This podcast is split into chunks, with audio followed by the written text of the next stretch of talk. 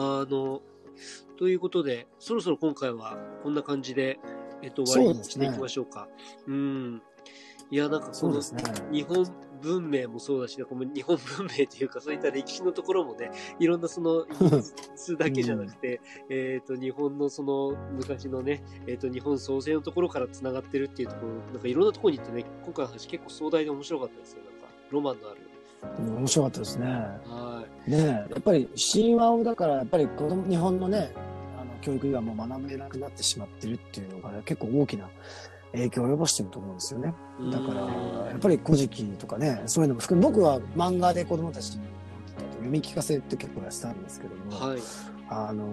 そういう機会を通じて、やっぱりね、少なくとも民族のそのルーツとしてのその日本の神話ってあるわけですよね。それが、少なくとも親御さんにはすごい読んでほしいし、子供たちにもなんかこう読み聞かせしたりっていう習慣って結構僕は大切なんじゃないかなと思うんですよね。っていうのも、まあ、プライベートスクールではちっちゃい頃からするとね、神話を学び、ギリシャ神話を学び、神話を学び、まあ、へてはてはエジプトとかそういうのも世界中の神話を学んだ上で、そうやってね、あの自分たちでストーリーを作る上で、そのヒーローズジャーニーっていうその神話学者が作ったそのハリウッドでも売れるっていうようなそういうね、あの物語のそういうパターンとか型っていうのをもうすでに学んでて、そのパターンっていう中にはその人生でね、辛いこともあればいいこともあるっていったような浮き沈みが必ずあって、それをどうやってね、あのー、乗り越えていくかっていう、そういう部分のエッセンスもね、含まれてるわけじゃないですか。確かに。だからそれを自分の人生に生きていけるっていうことで、やっぱり自己啓発とか、あるいはそのね、あのコーチングっていうのっていうのが発達してきた中で、そのね、根幹の部分っていうのはやっぱないと、ね、テクニックで自己啓発とかコーチングとか学んだとしてもやっぱり土台がないからなかなか難しいなっていうのがまあ僕が感じてきたことなのかなと思うのでぜひやっぱりねあの神話とかそのあとストーリーですよね、うん、あのそういうのっていうのは子供のうちからやっぱり、ね、学んでいた方がいいのかなっていう当にあの 改めてえっ、ー、と、この神話っていうのをね、どうやって子供の中にこうすり込んでいくのかっていうのを、あの、僕も課題にして、あの、生活しようかなと思いました。ありがとうございます。はい。じゃあまた来週です、ね,、ね。まあ、このテーマはすごく、ええ、そうですね。このテーマはまた全然大きいので、うん、まあ、何回かに分けてね、あの、やってった方がいいのかないや、そうですね。一番僕が、うん、うんプライベートスクールの授業で感動したのはこの部分なるほど小学校4年生でシーローズジャーニーの本やってるよって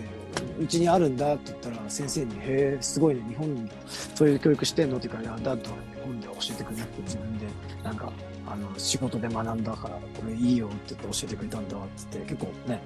あのそういう学校でやってるって聞くとその差はやっぱり大きいですよねいや大きいですよねそれはなんかそのなんていうみんなそれを知っ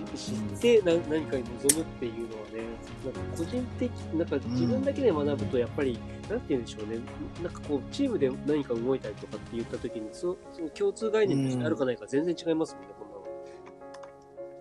んなの。ね違いますよね。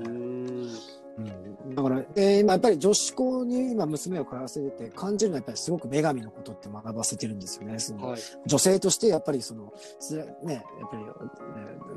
ジェンダーバイアスとかいろんなことあるわけじゃないですか。でも昔の女神様って宗教、要するに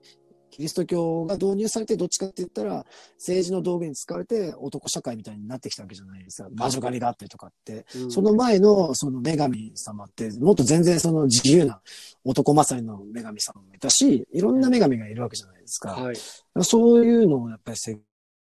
極的に学ばせてますよね。その娘のプライベートスクールは。だからこそ多分ね、大きくなった時に男と喧嘩をするっていう、戦って対等に戦うっていう方法じゃなくて、もっとその女性なりの、あのね、もうちょっとその、高い抽象度での、あの、生き方とかで、結局その摩擦ですり減らないっていうようなものを、まあ、結構学んでいけるのかなって思うんで、まあ、そういう部分に関しても、まあ、娘がね、もうちょっとしたら、もっとその娘の方でのストーリーライティング、女性っていう立場でのストーリーライティングって、多分、あの、学んでいくと思うんで、そちらの辺もね、できればアップデートしていきたいなと思いますよね。あ、わかりました。ありがとうございます。じゃあちょっとまた来週も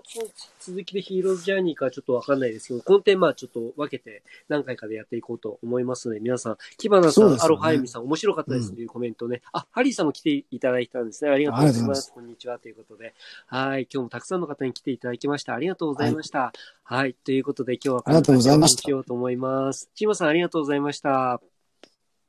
ありがとうございます。どうも失礼いたします。はい。失礼します。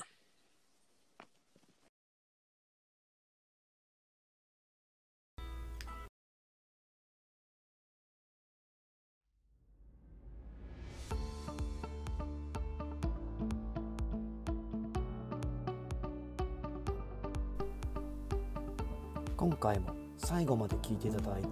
ありがとうございましたこのタイミングでピンときた方は是非フォローをよろしくお願いします。質問や感想などがありましたらコメント欄の方に書いていただけるととても嬉しいです。ライブでの対談に反映させていただくとともに質問については定期的に配信の方でお答えさせていただきます。では次回の放送でまたお会いしましょう。